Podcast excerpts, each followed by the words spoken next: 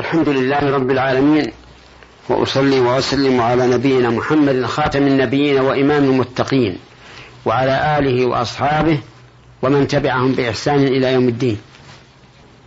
نبتدئ هذه الحلقة بذكر فوائد ما سبق من قوله تعالى ألف لام ميم الله لا إله إلا هو الحي القيوم. فمنها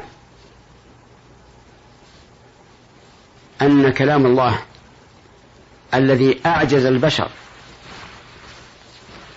ولا سيما العرب الفصحاء البلغاء لم يكن من حروف غريبة يتحجج بها المعارض بل هي من حروف يتركب منها كلامهم. يؤخذ هذا من قوله ألف لام ميم. ومن فوائدها انفراد الله تبارك وتعالى بالألوهية لقوله لا إله إلا هو. ومن فوائدها إثبات الاسمين العظيمين الحي القيوم.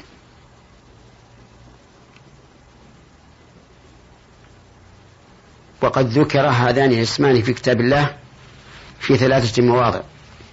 في آية الكرسي وفي هذه الآية وفي سورة طه في قوله تعالى وعنت الوجوه للحي القيوم.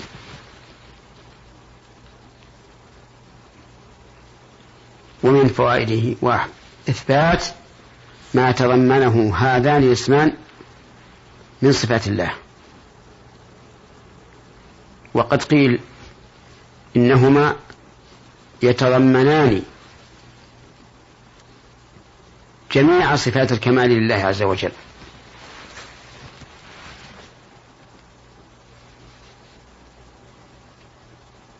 إما مطابقة وإما التزاما.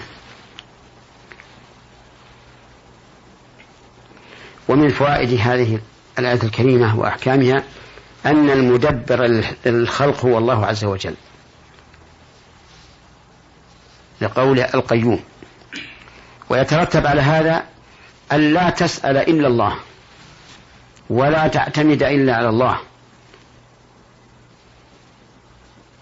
ولا تلجأ عند الشدائد إلا إلى الله عز وجل. لأنه هو القائم عليك المدبر لأمورك. فلا تلجأ إلى الله إلى غير الله. فإن من تعلق شيئا وكل إليه ومن تعلق غير الله فهو خاسر. ثم قال عز وجل نزل عليك الكتاب بالحق مصدقا لما بين يديه وأنزل التوراة والإنجيل من قبل هدى للناس وأنزل الفرقان. نزل عليك الكتاب أي نزله شيئا فشيئا. كما قال عز وجل وقال الذين كفروا لولا نزل عليه القرآن جملة واحدة. قال الله تعالى كذلك يعني أنزلناه مفرقا لنثبت به فؤادك ورتلناه ترتيلا. وقال تعالى وقرآنا فرقناه لتقرأه على الناس على مكث ونزلناه تنزيلا.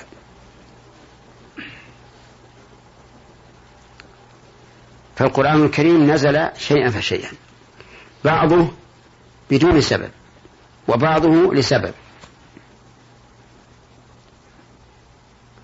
وهذا يرجع إليه في كتب التفسير.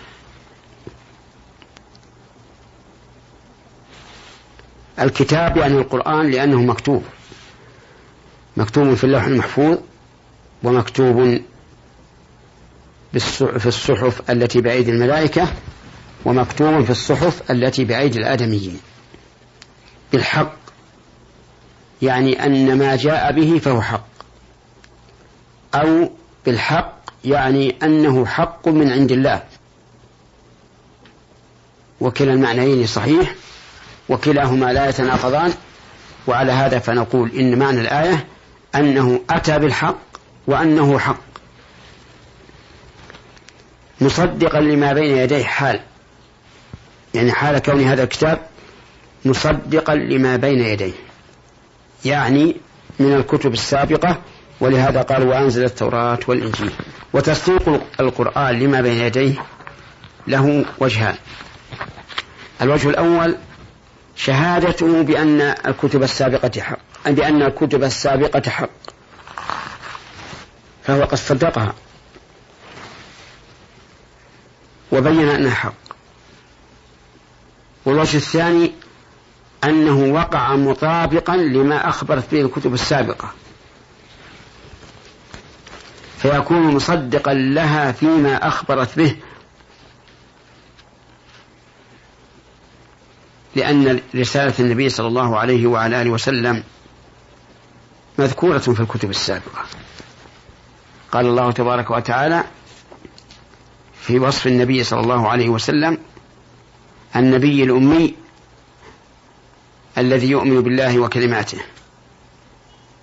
وقال الذين يتبعون الرسول النبي الأمي الذي يجدونه مكتوبا عندهم في التوراة والإنجيل. يأمرهم بالمعروف وينهاهم عن المنكر ويحل لهم الطيبات ويحرم عليهم الخبائث ويضع عنهم إصرهم والأغلال التي كانت عليهم.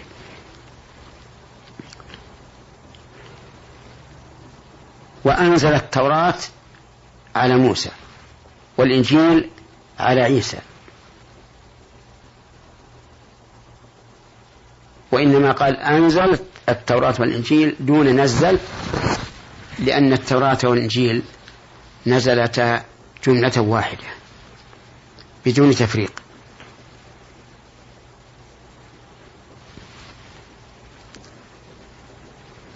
وقوله من قبل يعني من قبل أن أنزل أن نزل عليك كتاب وكان بين عيسى ومحمد صلى الله عليه وعلى آله وسلم ستمائة سنة. ولم يأتي بعده نبي. هدى للناس أي علما يهتدون به. فأما التوراة فلبني إسرائيل والإنجيل لبني إسرائيل والقرآن لجميع الخلق.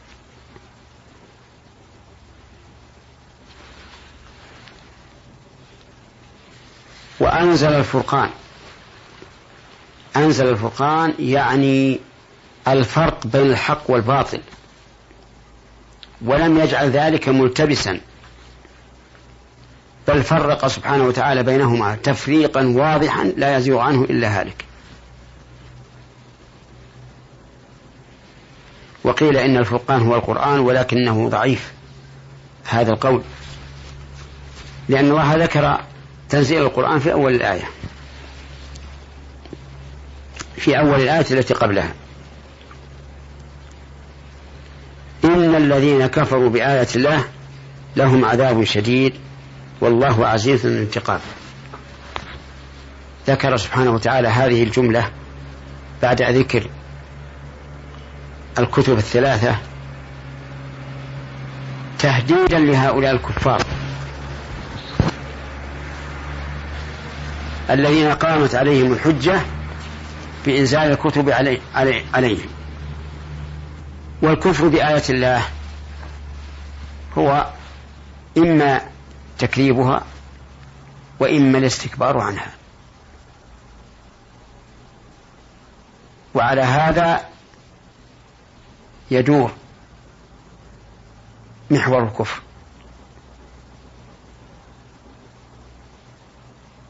إما إنكار وتكذيب وإما استكبار وإعراض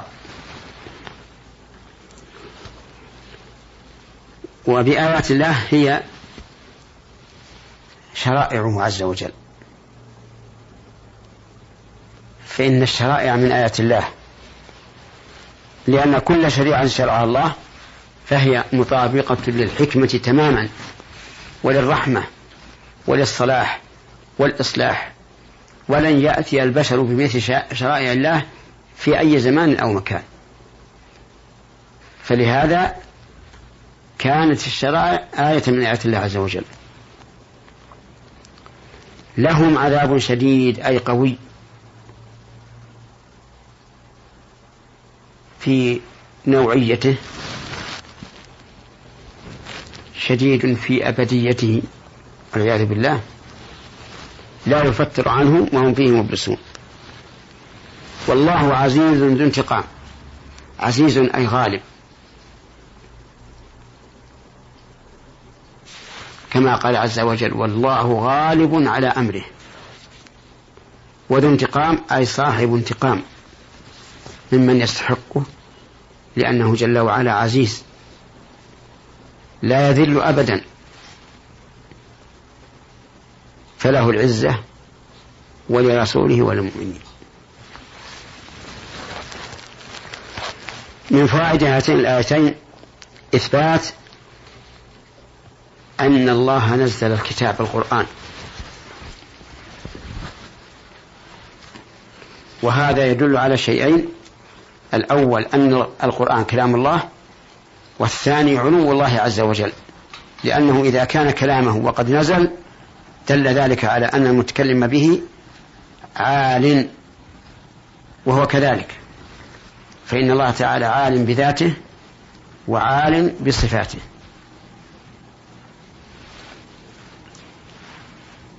ويأتي إن شاء الله بقية الأحكام والفوائد في هاتين الآيتين وإلى هنا تنتهي هذه الحلقة. والسلام عليكم ورحمة الله وبركاته.